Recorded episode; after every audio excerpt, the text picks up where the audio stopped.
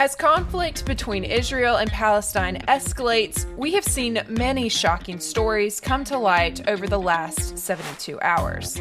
Some of those are true, some of them are propaganda, and today we will play fact or fiction as we attempt to discern the truth among the lies. Like Kanye said, telling the truth is crazy in a world full of lies. Let's get into it.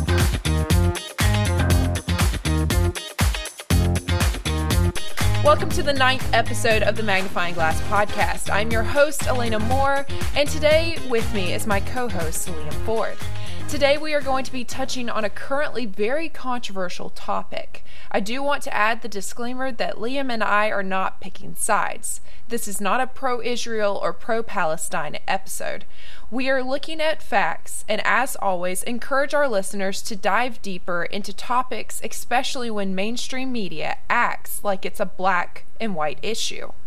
So let's go ahead and jump into kind of the overview of what we've been seeing recently. Liam, would you like to kick us off? Oh well, that's that, that's pretty easy to summarize the situation over there uh, from the last few few days. But yeah, um, as everybody knows, um, the Palestinians and Hamas, uh, I guess I should say Hamas, so as not to um, lump everybody in with that in Palestine, uh, which right. I know would offend people, so don't want to do that off the top. Um, but yeah, so Hamas launched an incursion into Israel by land, sea, um, and air. They flew into a music festival, as I'm sure everybody has seen by now, uh, with these makeshift paragliders. And immediately there, there were a few questions that everybody had. How did Israel not see this coming? How were they able to get through this? Why did the Iron Dome um, not work? And but at the same time, you know, in the whole conflict, the history of conflict in particular between Israel and Palestine, it was nothing new. But as we soon saw, it was just on a larger scale than it had been previously. And so that's what really brought all the attention around. That's why you have BLM chapters all across the United States now posting pro Palestine uh, graphics in a very distasteful manner. Mm-hmm. And you have the U.S. government, as always, failing to address the issue. Biden was nowhere to be seen for the first 48, maybe 60 hours after this happened. We just found out, confirmed this morning on Wednesday, that there have been at least 20 Americans killed in the whole conflict. Probably more, but they're still missing, and they haven't confirmed that. And the whole fallout continues basically. So you have people calling for more military aid, you have people on the pro Palestine side basically arguing that Israel's going to commit a genocide against the Palestinians, and the UN and the US and everybody else needs to protect them and stop Israel. You have the Israeli side, which is saying that they're just going to retaliate in kind and that they have a right to defend themselves, however they choose to interpret that and whatever power they think that gives them. And you have politicians, as always, grandstanding on the issue. And at the end of the day, the only real winners, I'm to be honest with you, out of this situation are the defense contractors whose stocks went up immediately once this conflict started. Yeah, it would be interesting to see who bought up their uh, some of their stocks before this whole crisis kicked off. They made millions, whoever did. And as always, we probably won't find out until three or four months from now after they pay a $200 fine on a trade that made them $10 million. It, the way that stock trading works in Congress is just absurd, but don't want to get deviated off topic here. Um, and one thing that I've just been getting major deja vu of is the Ukraine and Russia mm-hmm. war that kicked off, what, about a year ago? A year and a half ago, almost yeah. almost two years ago oh, now. golly, it doesn't feel that way. Well, it feels the same way all over again, to where we've got a normal. Oh, it's you must choose this side, and this is the only side that's right, and let's not look at anything else. And remember, within the first what was it, two weeks, there was a ton of videos that were coming out with these massive claims of death and dying, and some really traumatic videos that a lot were debunked later on. Yep well, I mean, go back to COVID. Remember, the whole hysteria of COVID started because you had these videos of people just falling over on the streets in China, in major cities, just just collapsing, dying where they stood. Essentially, you know, you're, one day, you're one one minute you're sitting at a, waiting for a bus, and then the next minute you're dead. You fall over into the street. Um, and again, those were debunked too. So, it, and, it's not a new thing. It's not something that's come up in the last year or two. There's two very important points whenever it comes to pushing propaganda. One um, you have to make sure that people have to accept it, which is something that, you know, it happened with COVID, it happened with Ukraine and Russia, as you saw, which basically, you basically have to accept the push narrative or else you are a hater, you are standing for the genocide of innocent children and babies, you know, you, all these super extreme moral equivalencies that people make if you don't accept the dominant narrative. You know, probably the, the greatest example that we've seen out of this whole Israel Palestine situation to date, more may come uh, in the coming days or weeks, but to date has been the story about Hamas uh, beheading like 40 babies, I think mm-hmm. it was, right? I posted whenever that story first broke, like, you know, maybe you want to hold on a minute before you start using this story to justify extra military intervention or you know extra military aid or whatever because there's a good chance that this story is not all that it was cracked up to be you know and then you know we started to see that oh well it was kind of based on the report of one you know IDF soldier who told it to one news outlet who did not verify that story and then ran with it. And then the mainstream media picked it up. And now you have you know the LA Times and Forbes and everybody else now today having to issue retractions on a story that even I sitting you know on my phone on Twitter whenever I first saw it, that doesn't really check out. Obviously, you know, Hamas is capable of doing something like that. Um, but it's the nature of war, and it, you know, once you've been lied to enough in order to justify the further intervention by U.S. military or U.S. you know financial aid or whatever, you start to kind of have a nose for maybe this story is not uh, the whole truth, or what they're telling us right now is not the whole truth. Right, and the local news reporter that broke the story, Nicole Zedeck, wrote, uh, walked back, began to walk back on it. Um, I believe either this morning or yesterday that mm-hmm. and she put out on Twitter that soldiers, Israeli sh- soldiers, told her they believed 40 babies slash children were killed. The exact death toll is still unknown as the military continues to go house to house and find more Israeli casualties. That was what she put out on Twitter after posting that video yesterday, and everyone getting in a tailspin. I mean, I can understand that sounds terrible, but my question is every time I see something like that that is pushing a narrative, it's always, okay, is this true? So even Bloomberg put it out that they were wrong this morning and apologized for their reporting on the supposed baby mutilations, and you can see that video here. We're still trying to get clarity on so many different things. The number of civilians, the number of people missing, particularly from America, their questions being asked of this president, how many are still being held hostage, I have to say that in an interview earlier on today, a reference was made by a Bloomberg anchor to the alleged mutilation of babies, which is an absolutely shocking story. We should make it clear that these are substantiated reports, and we apologise for that error, but seeking clarity on some of these reports is a big, big deal for us over the next few days. We saw multiple callings for this, even with Meghan McCain, John McCain's daughter, putting out there that you're either on the side of baby mutilations and baby beheadings or you're not. And again, we see that black and white, you know, no, just a bunch of claims with no really anything to back it up other than rumors. Yeah, and it's again, it's something that, as I said and alluded to earlier, it's something that has been done before. Not only you know lying about you know atrocities committed, but specifically uh, in the Middle East, lying about the killing of babies in a particularly gruesome manner, uh, as part of the Gulf War um, invocation that the United States was drawn into and, and led against um, Iraq uh, and Iran or Iran, I guess I should say, um, for throwing babies out of um, incubators. Um, eventually, I mean, this was even published by the Washington Post. Uh, this story turned out to be false as well. So, you know, it's it's a method of invoking emotional support for uh, either a nation or for a movement or for an uprising or whatever you want to call it. It all just depends on which side you're picking, I guess, on this in this whole situation. Um, but either way, it is a tactic that has been used before. Because obviously, who's not going to want to take a stand against you know killing babies? Obviously, that's terrible. Unless you talk to like the left in the United States, who might argue that it's okay. But beside the point. Um, in this specific instance, they find it morally reprehensible.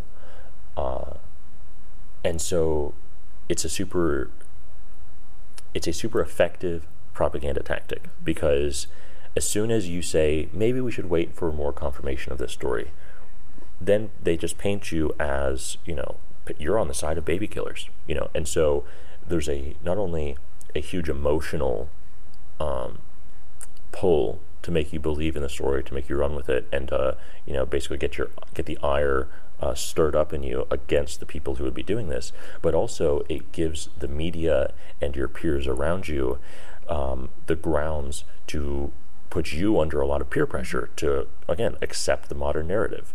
And so you know, it's sad that this is where we're at. This, it's sad that this is the situation whenever it comes to um, modern discourse and trying to figure out what's happening with a very tragic conflict that is going to kill a lot of innocent civilians and innocent bystanders. However, you know, it's it's also the reality, and you need to address it. So, for both media outlets and individuals, whenever something like this is happening, whenever you're getting information in real time, as social media has allowed for, you know, you should be very uh, cautious with what you accept and with what you, you know, it's hard to read a story like that and not emo- react emotionally. But I think everybody should try and and not to, you know, because we've seen now several times where that story in a couple of days has been proven false, and now you have all of these people who have made all of these statements in the heat of the moment that they end up having to retract. And so that's not good for policy, that's not good for the civil discourse, and it just delays the issue because you have so many times where people are hesitant to walk back an issue because they feel like, oh, well, you know, this makes me look bad, this look, makes me look like I'm wrong, this look, makes it look like it, it's hurting my credibility. That's not the case as long as you, you know, accept it and own up to it and then learn from that mistake. Exactly and it also puts the U.S. military in a terrible position right now because it almost seems as if we may be getting involved in this because our elected officials have taken such a strong stance on it without looking at all of the information. Even Egypt warned Israel for weeks that something big was coming. Do we honestly believe that Mossad didn't know that this was going to happen. They have been bragging a lot about, or Israel and the Prime Minister Netanyahu has bragged a lot about their Iron Dome and that it's unpenetrable. Mm-hmm. But then you have Egypt warning them four weeks leading up to this that something was going to happen, and it was ignored. Yeah. And, and again, it, there's no way that you know Israel, the United States, and everybody else didn't know this was coming. There's just there's just no way that you have this type the the build up logistically on the ground necessary for an operation of this scale that Hamas undertook. There's no way that, that happens undetected. Um, now, I'm not going to draw any conclusions from that. I think that that begs a lot of questions that people need to be asking about the leadership in the United States uh, of U- U.S. intelligence in Israel, of Israeli intelligence, um, and people need to be held accountable for that. But I personally do not believe for one second that Israel and the United States did not know this was coming. I, I do believe, you know, obviously Egypt knew this was coming. There's no reason that anybody else in the region uh, would have would have been ignorant of the fact that it was coming as well. And going back to what you're saying earlier about you know the U.S. being drawn into it, it's weird because you know the United States military seems to be you know kind of gearing up to get involved uh, kinetically, mm-hmm. but the United States government doesn't seem to be doing much to get actual U.S. citizens out of of the situation. Again, as I said earlier, we now know that at least 20 Americans have been killed. That number will likely likely go up as we as they you know discover more bodies and, and comb through more of the area. There's a lot still missing. Um, but I do want to give a shout out to Corey Mills uh, from Florida, uh, CD7, uh, down in Volusia County, who is over there right now. He was he was actually in Afghanistan as well after Biden botched that withdrawal.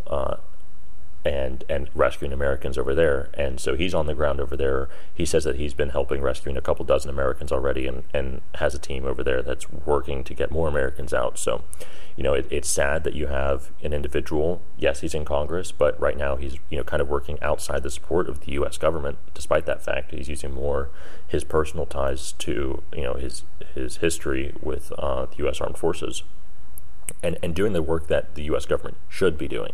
Because, you know, if we're going to be sending USS Liberty in to support Israel, we should be doing at least as much, if not more, to support and get the Americans out of harm's way that are there. That's exactly what we saw when Biden force pulled out of Afghanistan. Look at how many mm-hmm. Americans were stranded over there, and we still have no idea what ever happened to them yet we still we still don't know how many. We still don't know you know how many made it back, how many didn't. We it's amazing that that story got buried as efficiently as it did. Right. Um, but yeah, so so yeah, it, it, shout out to Corey Mills for that. But the United States government has absolutely dropped the ball, and and I've seen a, a number of you know other countries, Poland, Russia, and other countries have you know they've sent their military, they've sent assets into the country to get their people out you know, and the the United States always brags, you know, we're the best in the world, but they're not going to get their people out. It just seems, it just seems like another two-faced uh, moment for the Biden administration. And, you know, there a moment of crisis for the United States, for U.S. citizens, and this administration fails to answer the call yet again. And you know, when I was doing some research into this, I, I started asking the question, well, where did Hamas come from? You know, as you stated earlier, it's not what it seems of oh, it's a Palestine versus Israel thing. It's more of Hamas versus certain people in Israel. And in 2009, Representative Ron Paul spoke on the House floor about how the United States and Israel actually created Hamas, and you can see that video here. What's happening in the Middle East, and in particular with Gaza right now, we have some moral responsibility for both sides uh, in, a way because we provide help and funding uh, for both Arab nations and Israel. And uh, so we definitely have a moral responsibility, and especially now today, the weapons being used to uh, kill so many Palestinians are American weapons, and uh, American funds essentially are being used uh, for this. But there's a political liability which I think is something that we fail to look at because too often there's so much blowback from our intervention in areas that we shouldn't be involved in. You know, Hamas, if you look at the history, you'll find out that Hamas was encouraged and really started by Israel because they wanted Hamas to counteract Yasser Arafat. And you say, well, yeah, that was better then and served its purpose, but we didn't want Hamas to do this. So then we as Americans say, well, we have such a good system, we're going to impose this on the world. We're going to invade Iraq and teach people how to be Democrats. We want free elections. So we encourage the Palestinians to have a free election. They do, and they elect Hamas. So we first indirectly and directly through Israel help establish Hamas. Then we have election. Then Hamas becomes dominant, so we have to kill them. You know, it, it just doesn't make sense. During, during the 80s, uh, you know, we were allied with Osama bin Laden and uh, we were uh, uh, contending with the Soviets. It was at that time our CIA thought it was good if we radicalized the Muslim world. So we financed the madrasa schools to radicalize the Muslims in order to compete with the, with the Soviets. There's too much blowback. There's a lot of reasons why we should oppose this resolution. It is not in the interest of the United States. It's not in the interest of Israel either.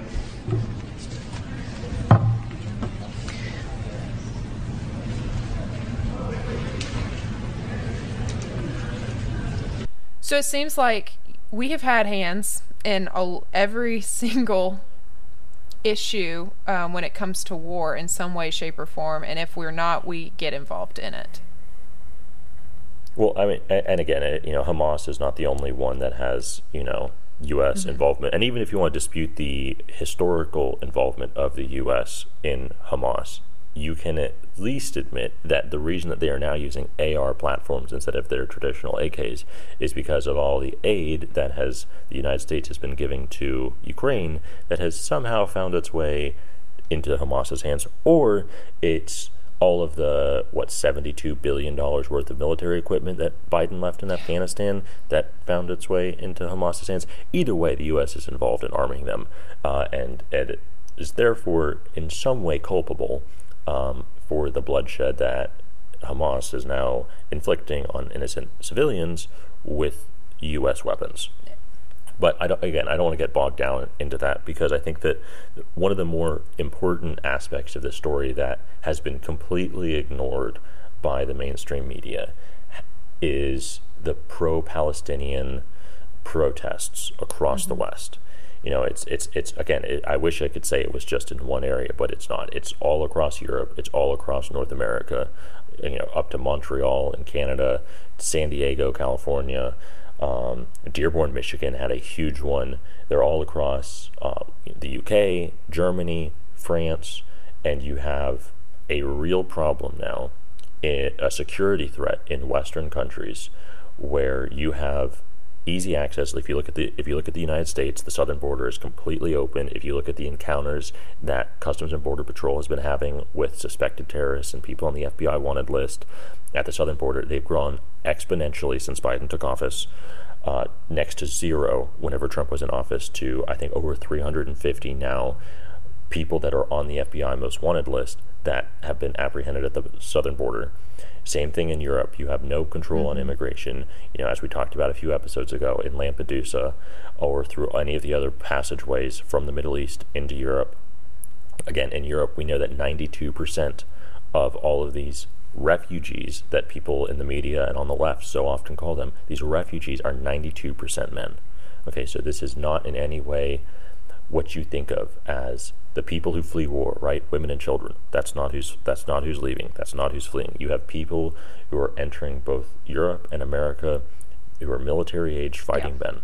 And so you have a real security risk now as you know, as the situation degrades in Israel, if the United States gets involved, if the UK gets involved, there's a good chance that you'll have people who are allied with Hamas or other entities in the Middle East that are currently residing in the West that will then start to pick up, uh, take up arms or use civilian targets uh, to try and swing public opinion um, in those countries. And so, you know, people in the West should not fall into this trap of thinking that well that's a problem for over there you know i'm i'm in america or i'm in europe i'm safe from this this conflict can spread pretty quickly. I don't think it'll be, you know, people are saying, oh, World War III. I don't think it's going to go that far, but I would not be surprised at all if it does not trigger some terrorism incidents in the West, particularly if your country gets involved in yeah, these conflicts. and on October 8th, Hezbollah issued an official statement towards the U.S. saying,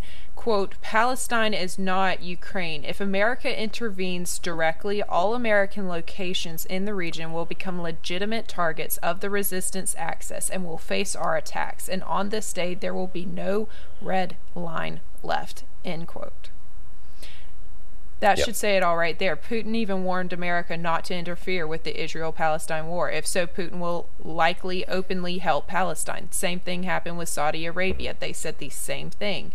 Um, the Palestinian president is was heading to Russia on October 9th, the day after he he made uh, Putin made that statement about the U.S. getting involved. It's very clear that U.S. officials are choosing a side here and are making their own threats. You have on October 9th as well, U.S. Senator Lindsey Graham suggesting that the USA bomb Iran. Hamas in the last hour announcing it's going to begin to execute hostages and post video mm-hmm. evidence mm-hmm. online for every Israeli airstrike. Your thoughts on this moment, Senator? Well, for every Israeli or American hostage executed uh, by Hamas, we should uh, take down an Iranian oil refinery. The only way you're going to keep this war from escalating is to hold Iran accountable. How much more death and destruction do we have to take from the Iranian regime? I am confident this was planned and funded by the Iranians. Hamas is a bunch of animals uh, who deserve to be treated like animals. So if I was Israel, I would go in on the ground. There is no truce to be had here. I would dismantle Hamas. This is the best opportunity Israel has to destroy Hamas. Take it to the Iranians If you harm one American in Syria by using your Iranian militia against us in Syria, if you escalate the war by urging Hezbollah to attack Israel in the north, if Hamas kills one American and Israeli hostage, we're going to blow up your oil refineries and put you out of business. It is now time to take the war to the Ayatollah's backyard. We're seeing the same thing over well, again. I mean, yeah, I, I, mean, you know, Lindsey Graham moves from one war to another faster than anybody else I've ever seen. Uh, there, he's never met a war he didn't like, um, and people should should be very careful. Uh, when I say careful, I mean ignore anything he says. Uh, Lindsey Graham is always wrong. And you could so, put Nikki Haley on that know, as well. Just, if you fade him, hundred percent. A Josh Hawley, even right, somebody who a lot of mm-hmm. conservatives like. Uh, uh, you know, conservatives, you know, being the operative word there, but a lot of people on the right tend to think that Josh Hawley is more conservative than some of his counterparts, like Lindsey Graham. Uh, but we saw immediately, once this conflict broke out, he was just as eager as everybody else, all of his colleagues, to send more U.S. assets or servicemen or whatever it took uh, to Israel. Well, and I certainly hope that the Prime Minister does whatever he needs to do to keep Israel safe.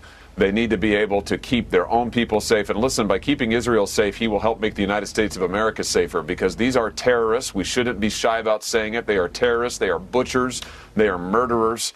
And they would kill every American too when they were finished killing the Israelis. So it is important that Israel be able to defend itself and that the United States give Israel all the support that it needs and frankly, we need to be we need to be putting together a coalition of Senator, people saying we stand with may, Israel. Hang on, get back to the coalition. That is a live bombing that you're hearing right now in the background.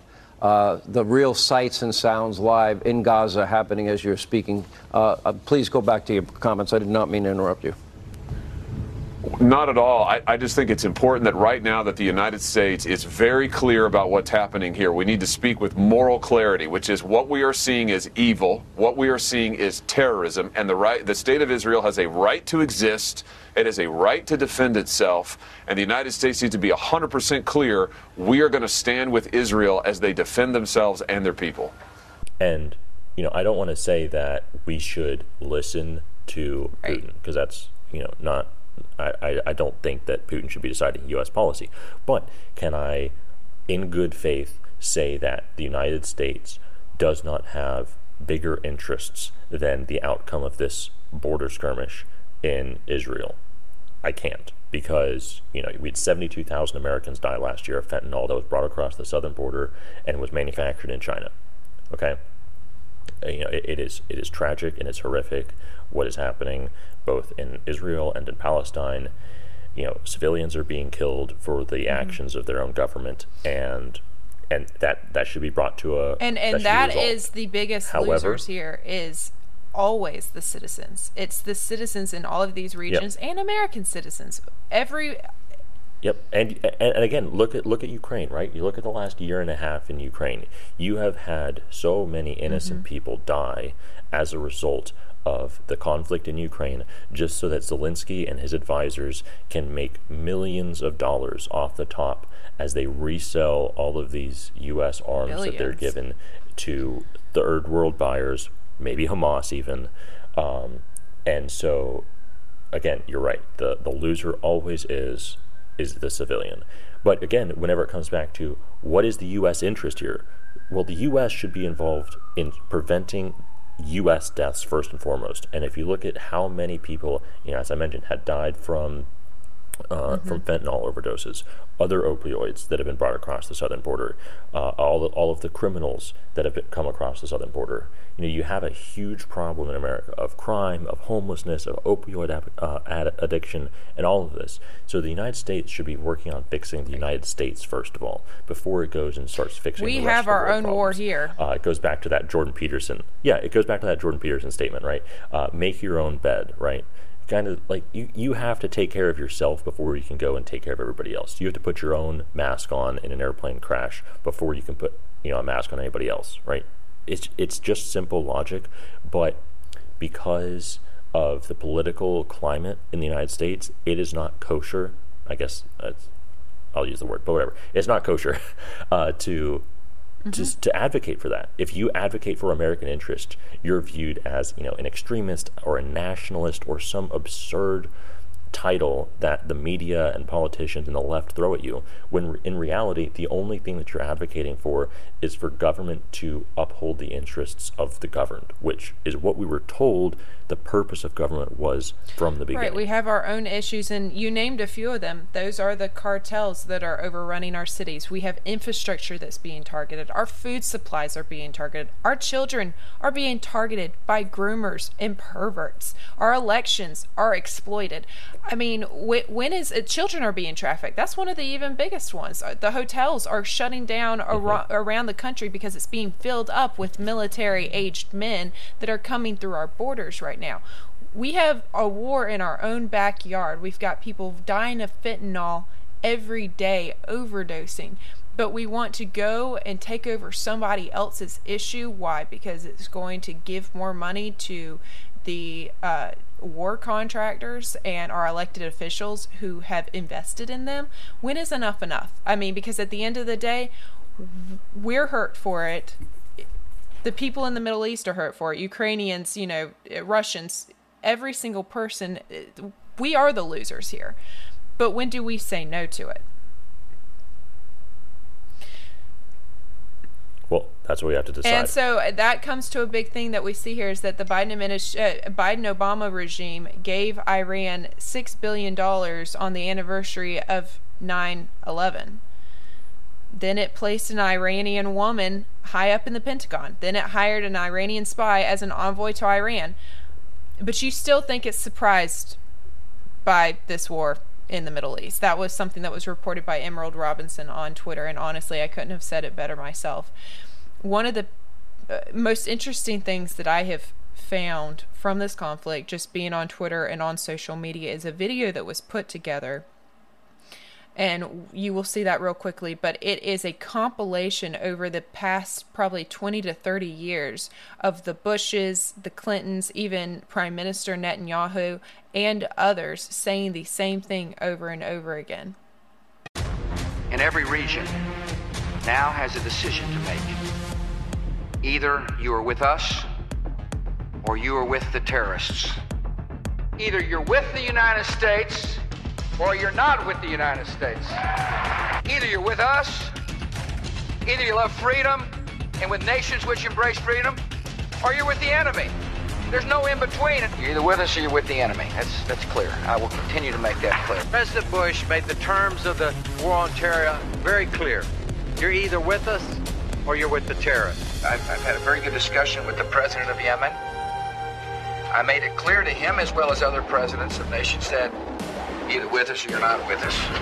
Uh, every nation has to either be with us or against us. What we need to do in the first instance, and is the minimal requirement to ascertain whether you're on this side of President Bush's uh, firmly drawn line, with us or against us. Are you with the terrorists or are you against the terrorists? There is no middle ground. I think the president enunciated uh, a very clear policy. You're either with us or against us.